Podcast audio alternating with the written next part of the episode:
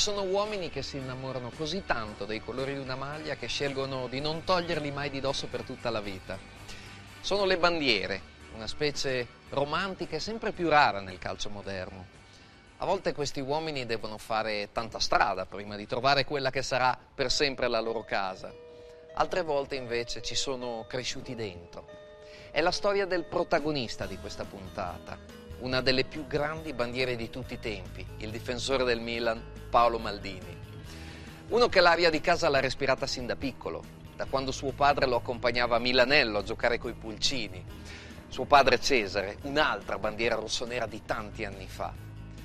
E Paolo con quel fisico asciutto e quegli occhi azzurri che si ritrova, anziché tentare la carriera nei fotoromanzi, ha sempre desiderato interpretare un altro ruolo, quello del terzino sinistro.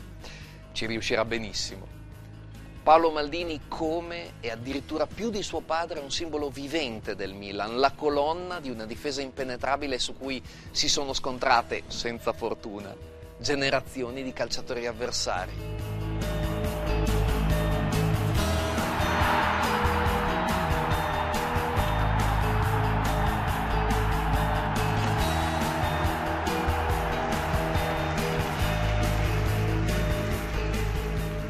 25 stagioni di Serie A, più di 900 partite giocate, 7 scudetti e 8 finali di Champions League.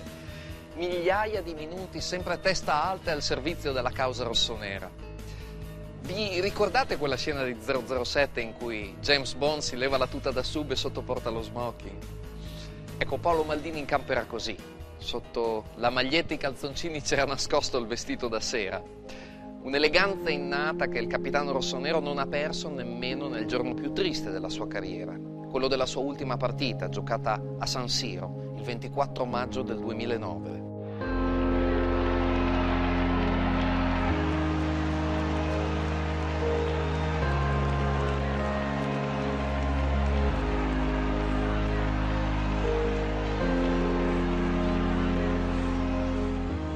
Quel giorno un gruppo di ultra del Milan ha fischiato l'uscita dal campo di Maldini, sporcando una storia d'amore durata 25 lunghissimi anni.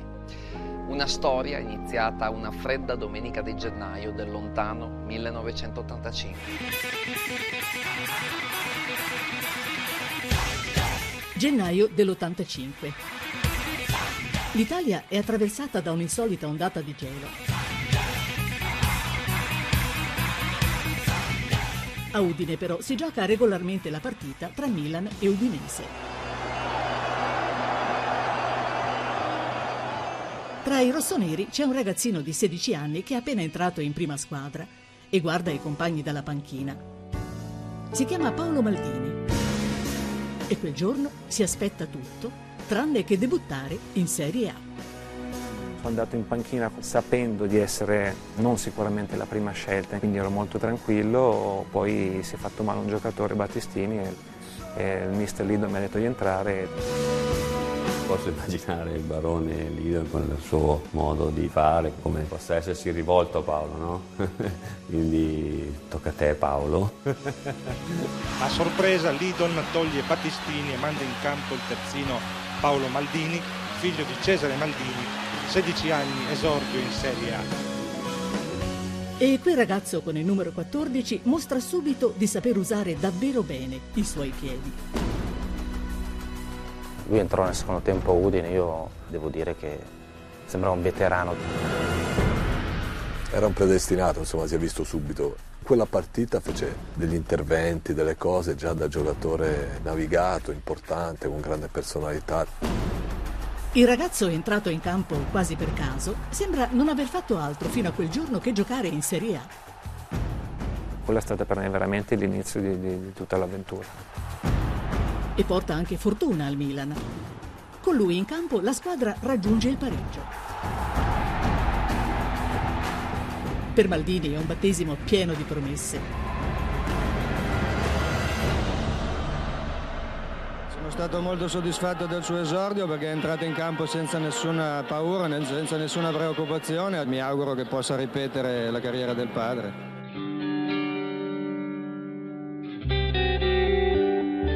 Papà Cesare Maldini.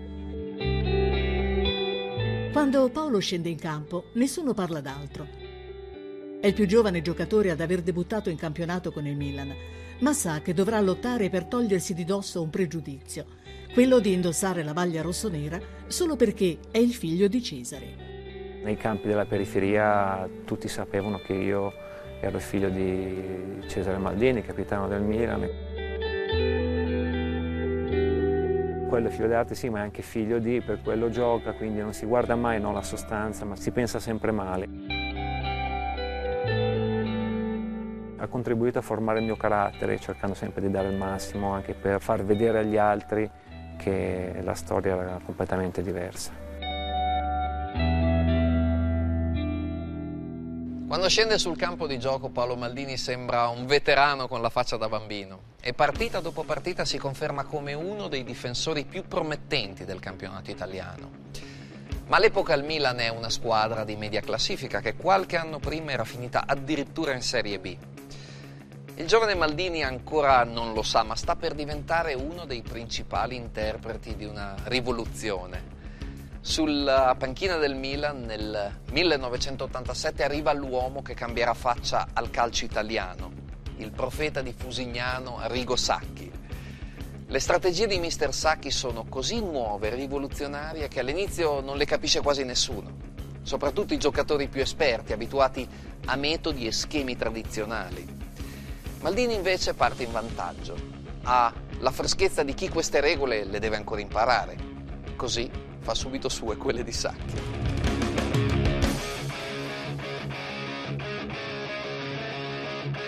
Il mister Sacchi ha cambiato un pochino la mentalità di tutti noi, mentalità più vincente, con un lavoro fisico eh, portato veramente all'estremo, un lavoro tattico durissimo, una mentalità non proprio comune eh, nelle squadre italiane che era quella di attaccare sempre cercare di vincere ogni partita in casa o fuori casa.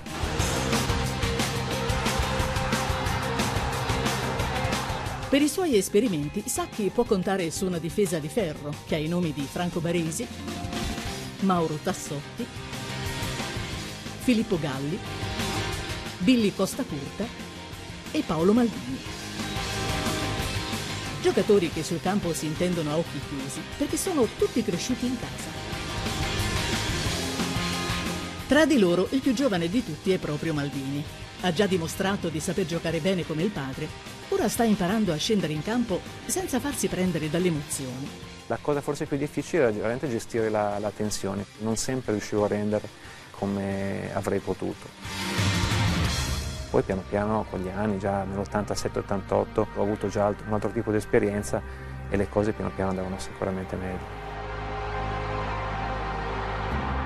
Maldini ha meno di 20 anni quando nell'88 si trova a giocare la sfida più accesa del calcio italiano degli anni 80, quella tra il Milan e il Napoli di Diego Armando Maradona. Il Napoli, campione in carica, ha dominato la classifica dall'inizio del torneo, col Milan sempre dietro a inseguire. A tre giornate dal termine un solo punto divide le due squadre e Napoli si prepara a ospitare la partita scudetto.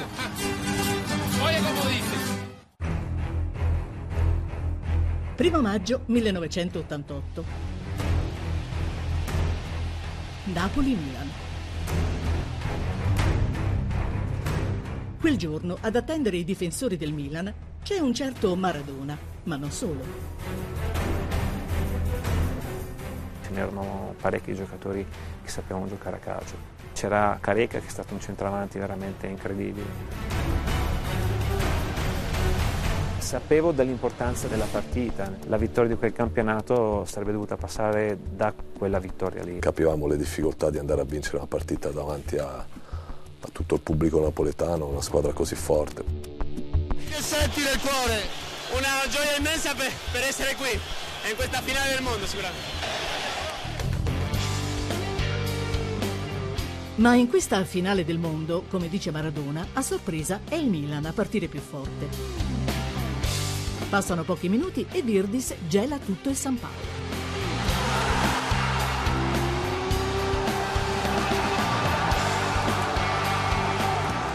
Intanto Diego resta impigliato nella trappola che gli hanno preparato il giovane Maldini e i giocatori del Milan. Abbiamo marcato Maradona sempre nella stessa maniera, con il nostro modulo, facendo fuori gioco, cercando di essere più aggressivi possibili, qualche volta io, qualche volta i difensori centrali, Paolo. In campo eh, difficilmente aveva reazioni anche se, se comunque subiva parecchi falli anche abbastanza duri. E lui è stato sicuramente un avversario fortissimo, forse il più forte, Ma quando il più forte di tutti non riesce proprio a liberarsi di una marcatura, E poi Maradona è calcio di punizione. ha un'opportunità in cui nessun difensore può nulla. Parte Maradona, gol. 1 a 1. Un calcio di punizione che Maradona trasforma in un gol alla sua maniera. Molto bello il calcio di punizione di Maradona. Napoli-Milan 1 a 1. Io entro nello spogliatoio, ci sono t- tutti i giocatori così. Devo fare qualcosa. Sono sicuro di vincere questa partita. Sono talmente sicuro che adesso metto su un altro attaccante. Van Basten. Sacchi osa addirittura inserire un altro attaccante, perché quel pomeriggio la difesa del Milan è davvero insuperabile. E perché in quella partita Maldini è uno dei migliori in campo. Paolo eh, fu, fu un punto di forza straordinario, ha fatto una grande partita. Nelle partite importanti era sempre presente. E nel secondo tempo il Milan dilaga. Prima passa in vantaggio sempre con Virdis. Poi segna ancora con il nuovo entrato Van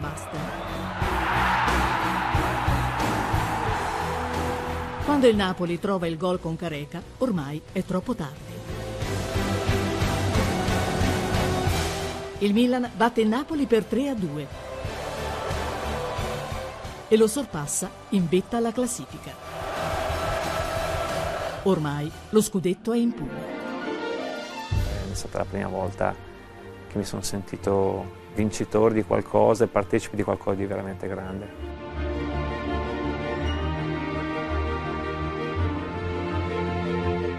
È partito da, da quello scudetto vinto.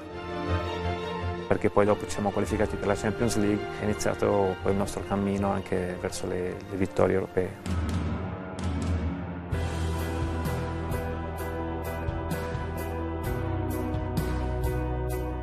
Alla fine degli anni Ottanta il Milan domina la scena europea, vince la Coppa dei Campioni battendo la Steaua Bucarest nel 1989 e poi il Benfica nel 1990. Li chiamano gli invincibili. Maldini gioca entrambe le finali ed è sempre uno dei migliori in campo. Che sia il figlio di Cesare ormai non se lo ricorda più nessuno, lui è Paolo Maldini e tanto basta. Fino a quando, una serata di marzo del 91, il Milan degli Invincibili si spegne all'improvviso.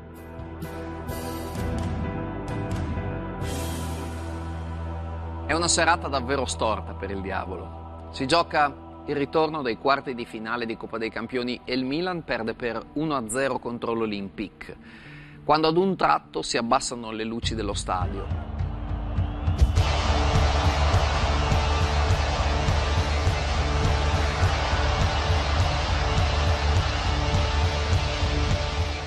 I rossoneri rifiutano di continuare la gara e rientrano negli spogliatoi. È un errore che al Milan costa caro. Sconfitta a tavolino e un anno di squalifica dalle coppe europee.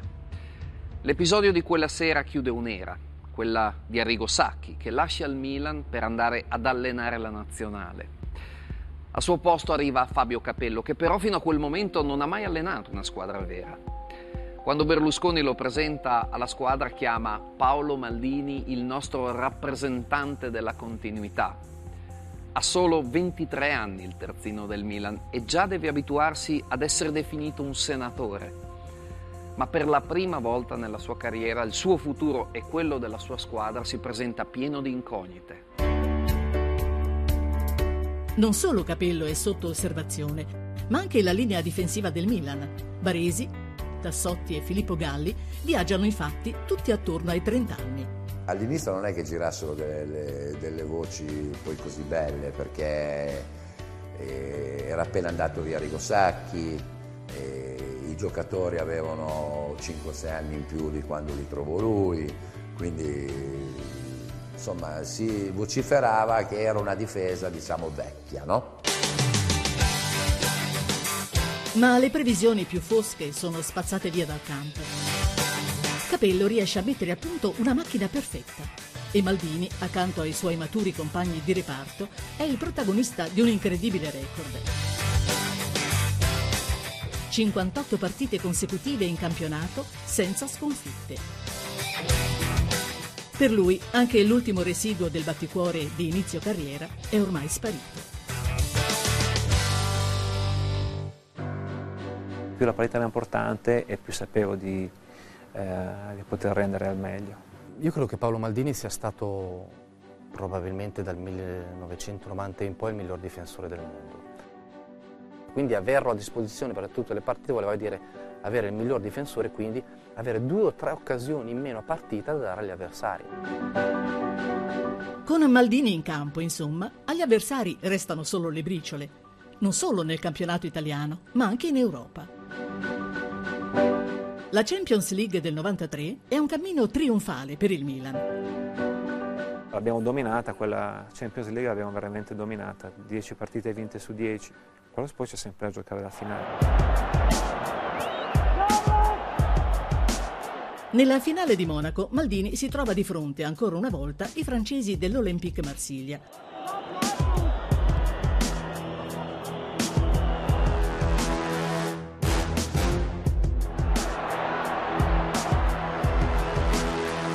E le cose sono più difficili del previsto.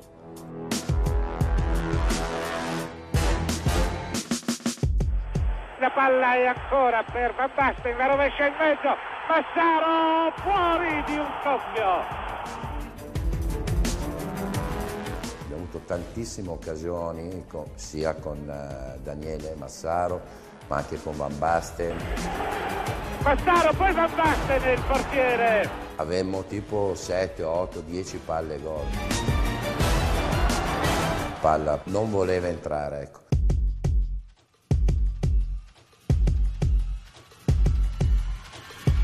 Il Milan non riesce a segnare, ma la difesa non corre pericoli. Fino al 43 minuto. Va in velocità Pelé su Maldini. Pelé e Maldini chiude. Maldini chiude in modo perfetto su Pelé. Gli fa anche carambolare addosso la palla, ma l'arbitro non se ne accorge e concede calcio d'angolo ai francesi. Il rammarico era che, che quel calcio d'angolo non c'era. Calcio d'angolo per l'Olympique Marsiglia, lo batte proprio Pelé. Gran movimento in area e palla che termina il gol con Bolì. È stato Bolì che ha staccato portando in vantaggio l'Olympique Marsiglia. Marsiglia 1, Milan 0.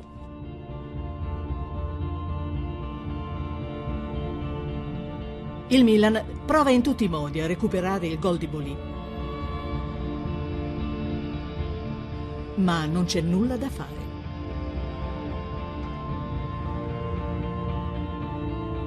Stata una sconfitta dura da, da digerire perché una volta che giochi bene e, e meriti di vincere, insomma, vo- vorresti vincere quella partita.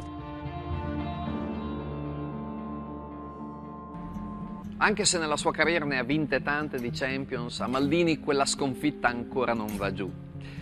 Perché uno come lui, cresciuto nella scuola di Arrigo Sacchi, è fatto così, vorrebbe vincere sempre, soprattutto quando merita. Per Maldini quella di Monaco è la prima sconfitta in una finale, ma per lui l'occasione di rifarsi si ripresenta appena un anno dopo. Il Milan raggiunge di nuovo la finalissima di Champions E questa volta, e verrebbe da dire per fortuna, non sono i rossoneri a partire favoriti. Sulla carta gli avversari sono ancora più forti. Il Barcellona allenato da Johan Cruyff che ha appena conquistato alla grande il titolo di Spagna e prima della gara già canta vittoria. Sembrava addirittura avessero fatto una, una, foto con la coppa ancora prima di giocare. Anche un po' presuntuosi, anche un po', un po di arroganza, insomma, credo, sì. E, e la cosa ci caricò ancora un po' di più. Fabio Capello però ha un problema. I due pilastri centrali della sua difesa, Baresi e Costa Curta, sono entrambi squalificati. Che alla fine si decise di, di far giocare Paolo perché probabilmente dei quattro era il più veloce. Dopo quasi dieci anni di carriera da terzino sinistro, in una partita così importante, Maldini si ritrova al centro della difesa. E lui sa bene che quello è il ruolo dove non si deve sbagliare mai. È un ruolo in assoluto di grande attenzione perché devi badare molto al sodo, sei praticamente l'ultimo uomo prima di arrivare al portiere, quindi ogni tuo errore può essere, può essere può compromettere il risultato della partita. La scelta di Capello è quella giusta. Maldini prende per mano la difesa del Milan e i temibili attaccanti del Barcellona, Romario e Stoichkov, non riescono a completare nemmeno un'azione ci siamo imposti dal primo minuto. Osservate l'imperioso recupero da parte di Maldini. Non sono riusciti quasi mai a tirare in porta. Romario terminato a terra ma... Mentre noi siamo stati sempre molto pericolosi. Palla poi per la battuta a Donadoni. È stata veramente un'escalation eh, di sensazioni e di psicologia uh, differente da una parte e dall'altra. Noi andavamo sempre verso l'alto e loro invece andavano sempre verso il basso. Il Milan sale in orbita. Con i gol di Massaro. Massaro! Gol del Milan! Gol del Milan con Massaro! Donadoni in penetrazione, buone Massaro! Gol! Gol del Milan! Strepitosa azione! E gol di Massaro! La stupenda palombella di Savicevic e Savicevic gli ruba la palla. E poi segna un gol incredibile. Strepitoso il gol di Savicevic il sigillo di Desai. Desai. Albertini. Desai solo. Gol! E sono quattro. E sono quattro. E il difensore centrale per caso, Paolo Maldini, è un muro invalicabile non resta che alzare le braccia al cielo. È il fischio finale dell'arbitro che sancisce una vittoria strepitosa del Milan. La sconfitta con l'Olympique è cancellata e Maldini può finalmente tornare a festeggiare.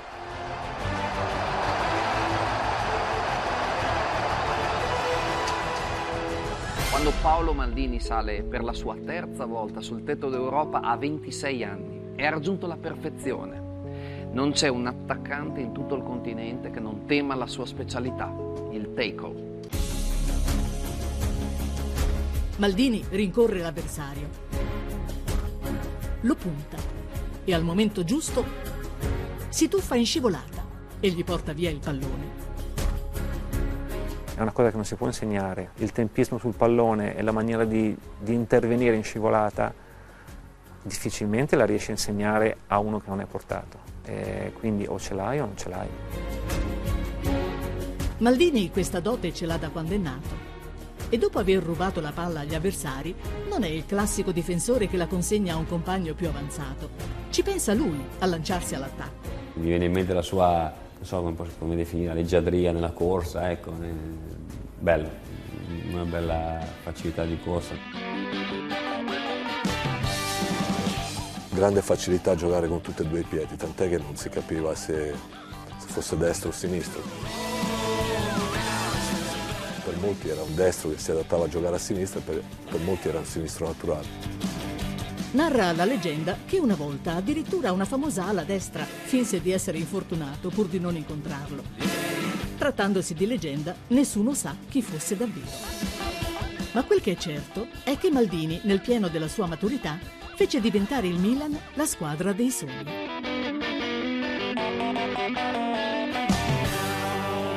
Carmelo Bene, che aveva il cuore rossonero, diceva che quel Milan di Maldini vinceva così tanto da riuscire ad annoiare persino i propri tifosi. Forse per noia, forse per assuefazione alle vittorie, quando le cose non vanno per il verso giusto i tifosi iniziano a storcere la bocca. Succede nel 1997. La magia si è spezzata, il Milan chiude addirittura all'undicesimo posto in Serie A il punto più basso si tocca in aprile, una sconfitta in casa contro la Juve per 6 a 1. E scatta la contestazione, che non risparmia nessuno, nemmeno i senatori accusati di scarso impegno. Per Paolo Maldini, che non si è mai risparmiato un allenamento, questa è un'accusa che fa davvero male.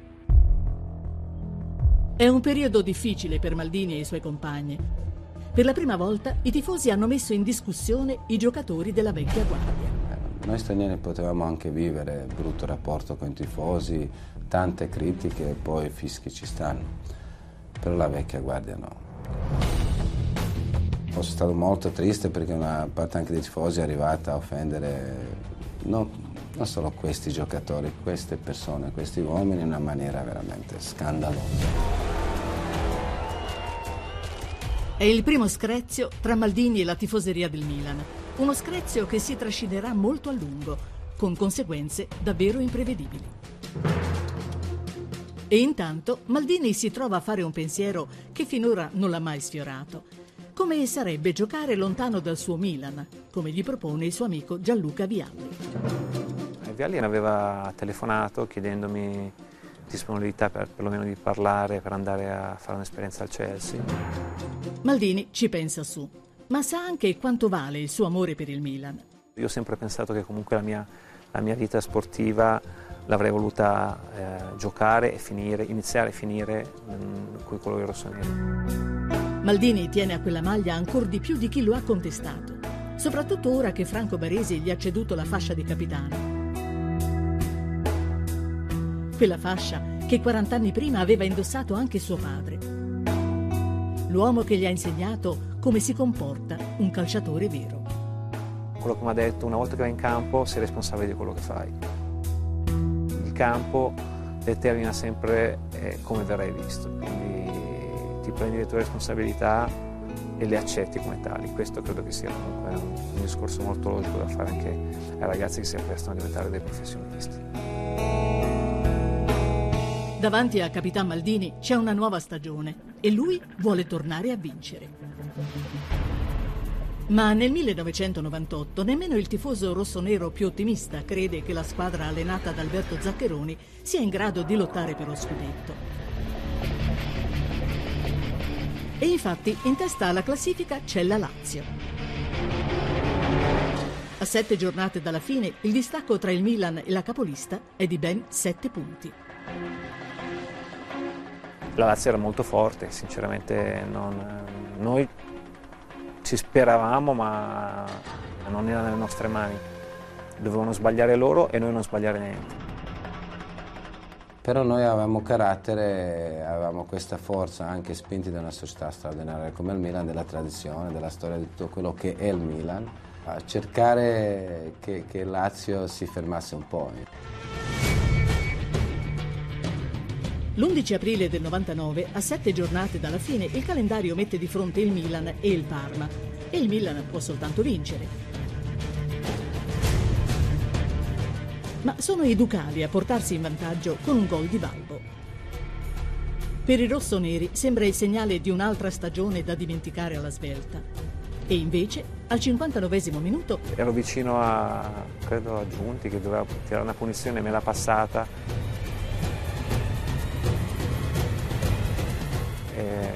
e ho calciato.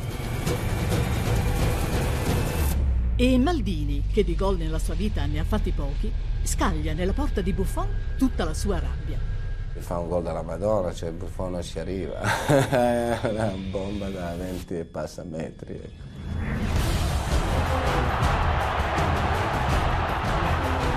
Una delle poche sortite di Paolo verso l'area avversaria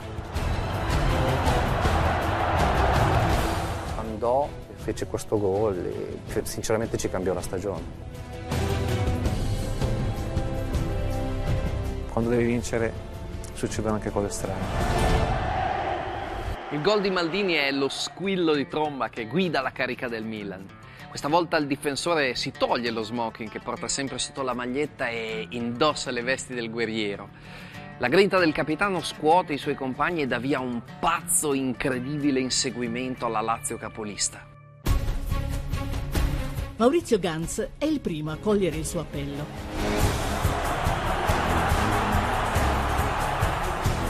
Segna il gol del 2-1 che piega il Parma. E insieme a tutta la squadra sale su un treno che ha appena iniziato a correre. A volte i treni passano e non ce ne rendiamo conto, quindi quando ci rendiamo conto che il treno passa bisogna prenderlo, bisogna cercare di prenderlo. E in quello era, era molto lontano per noi come, come, treno. E solamente credendoci veramente, espronando l'ambiente eh, saremmo riusciti a fare quello che poi siamo riusciti a fare. Credemmo in un sogno, credemmo in un sogno e, e devo dire che, che, che Paolo in quel periodo fu già dall'inizio il più grande sognatore. Da quel momento il Milan non sbaglia più una partita. E piano piano il sogno di Maldini inizia a diventare reale. Sette gare e sette vittorie. Il sorpasso sulla Lazio in vetta alla classifica. E l'ultima giornata di campionato a Perugia. Un po' di fortuna, ma anche credo con tanto merito abbiamo vinto quello scudetto.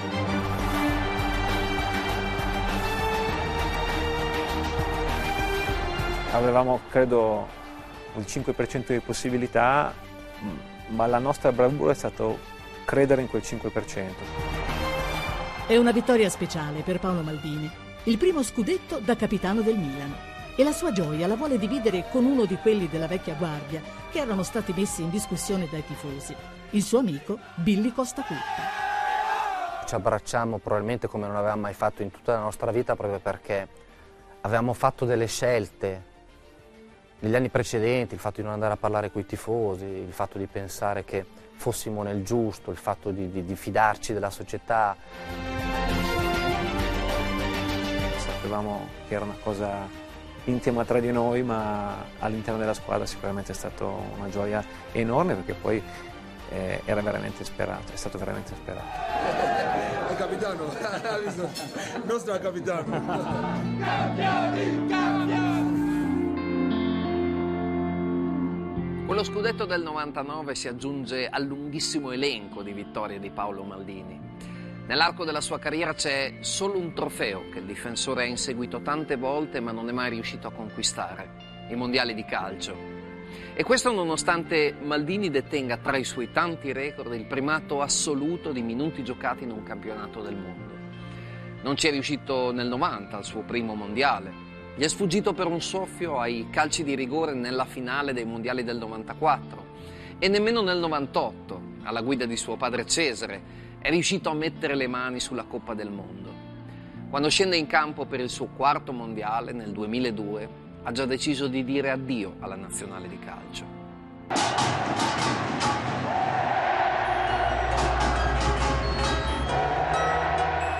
Daejeon, Corea del Sud, ottavi di finale del campionato del mondo. Siamo agli sgoccioli di una partita che per l'Italia sembra stregata. Soprattutto per le decisioni dell'arbitro Byron Moreno.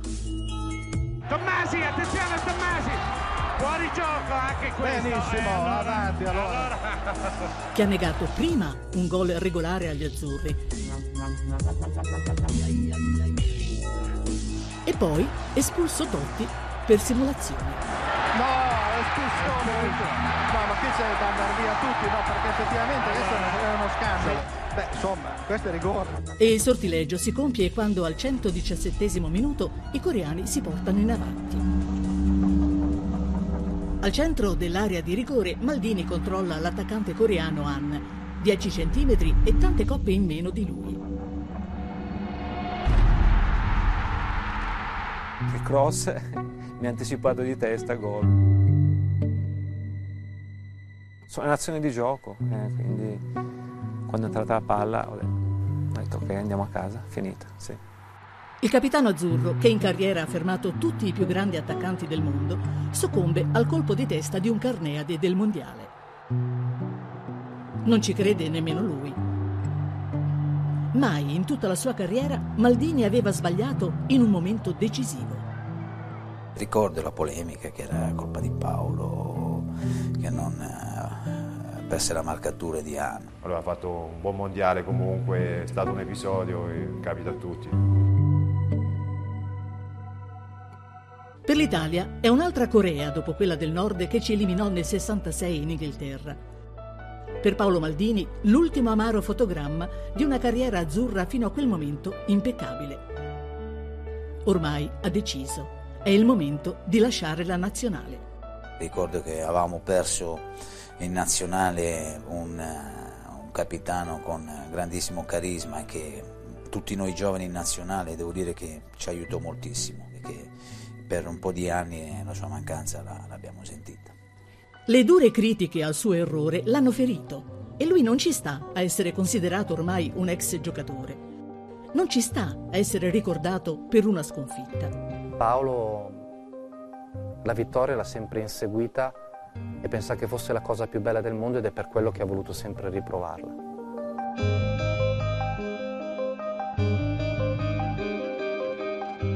Ma a settembre del 2002, quando riparte la stagione, dopo la delusione della Corea, per Paolo Maldini non è facile. In tanti lo aspettano con il fucile spianato per dirgli che è finito. Maldini però sa bene come gestire la pressione. La cosa che invidiavo in quel momento a Paolo, eh, ma specialmente Paolo, era la sua tranquillità, il suo modo di essere pacato, non, non sentire pressione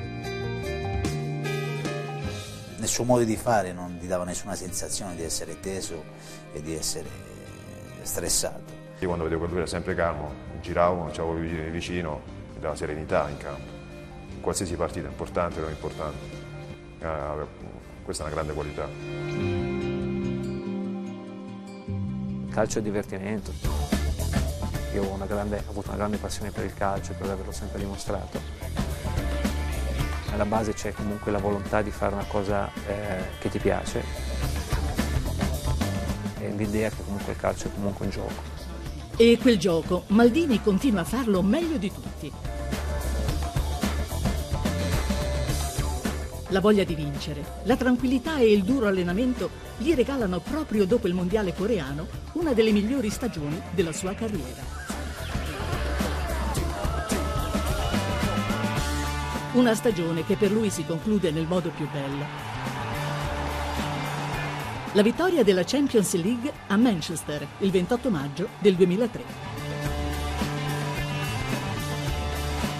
A 40 anni esatti da quando suo padre Cesare, capitano del Milan, alzava anche lui la Coppa dei Campioni. 40 anni dopo eh, mio papà in Inghilterra, una Coppa Campioni che mancava al Milan da, da, da parecchi anni, da nove anni. è stato super, bellissimo. Forse uno dei ricordi più belli della mia carriera di calciatore. Quella coppa nel segno di papà Cesare è il modo migliore di dimostrare al mondo il suo valore, ma non gli basta perché Paolo Maldini continua a scendere in campo per altri sei lunghi anni, stagione dopo stagione e vittoria dopo vittoria.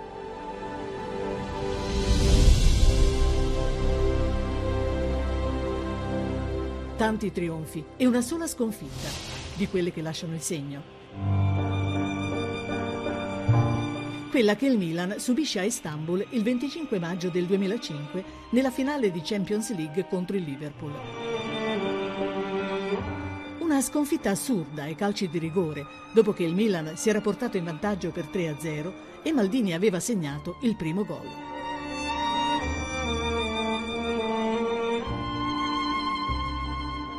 Al ritorno della squadra in Italia, il capitano aveva risposto con durezza agli ultra che chiedevano spiegazioni di quella sconfitta.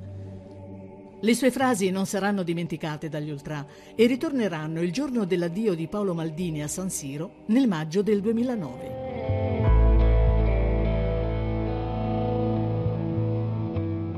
Poche settimane prima del suo ritiro è addirittura la tifoseria rivale, quella dell'Inter, a tributare un omaggio al grande difensore rossonero nel corso del derby, il numero 56 della carriera di Maldini. Per tutto quello che ha fatto per i suoi colori ci si dovrebbe aspettare che tutti i tifosi del Milan siano riconoscenti a Paolo Maldini. Il 24 maggio del 2009 il capitano si prepara a scendere in campo per l'ultima volta allo stadio San Siro. Ma quella che dovrebbe essere una grande festa si trasforma per lui in un pomeriggio di tristezza e delusione. Allo stadio San Siro la partita Milan-Roma è appena terminata. Il capitano ha iniziato l'ultimo giro di campo di quella che per 25 anni è stata la sua casa. Ma a San Siro quel giorno non ci sono solo applausi e sciarpe che portano il suo nome. La curva sud espone uno striscione polemico verso il capitano. Per i tuoi 25 anni di gloriosa carriera Sentite ringraziamenti da coloro che hai definito mercenari e pezzenti. E il sorriso di Maldini si trasforma all'improvviso in una smorfia amara.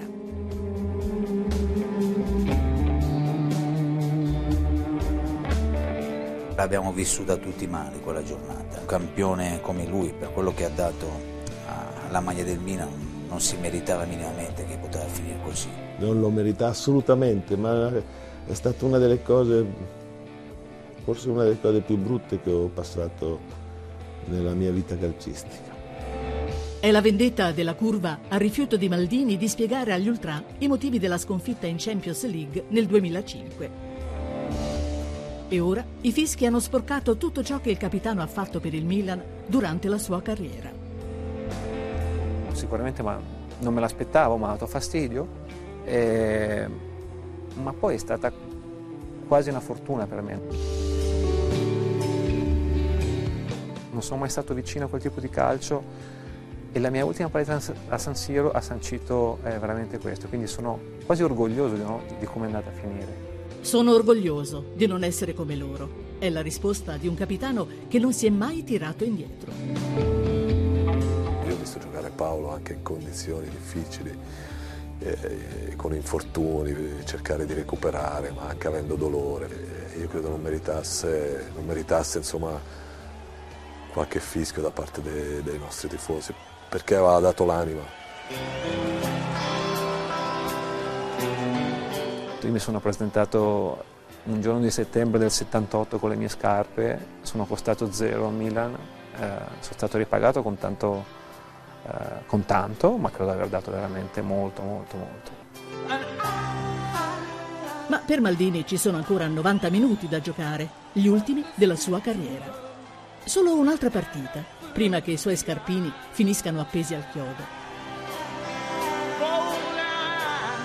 Firenze, 31 maggio 2009. Tutto il pubblico dello Stadio Franchi si alza in piedi per onorare la carriera di Maldini.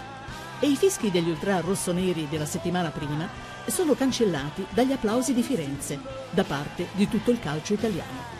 A Firenze tutto lo stadio, tutti i tifosi della Fiorentina sono alzati in piedi e hanno fatto l'applauso. Le riserve rossonere chiedono a Donelli di mettere la palla fuori per consentire la passerella a Maldini. La gente di Firenze mi ha fatto veramente una festa come se fosse stato un giocatore della Fiorentina. Eh, il fatto che la partita sia finita quando io sono uscito, eh, anche se mancavano due minuti, eh, è veramente la, la chiusura di una storia stupenda.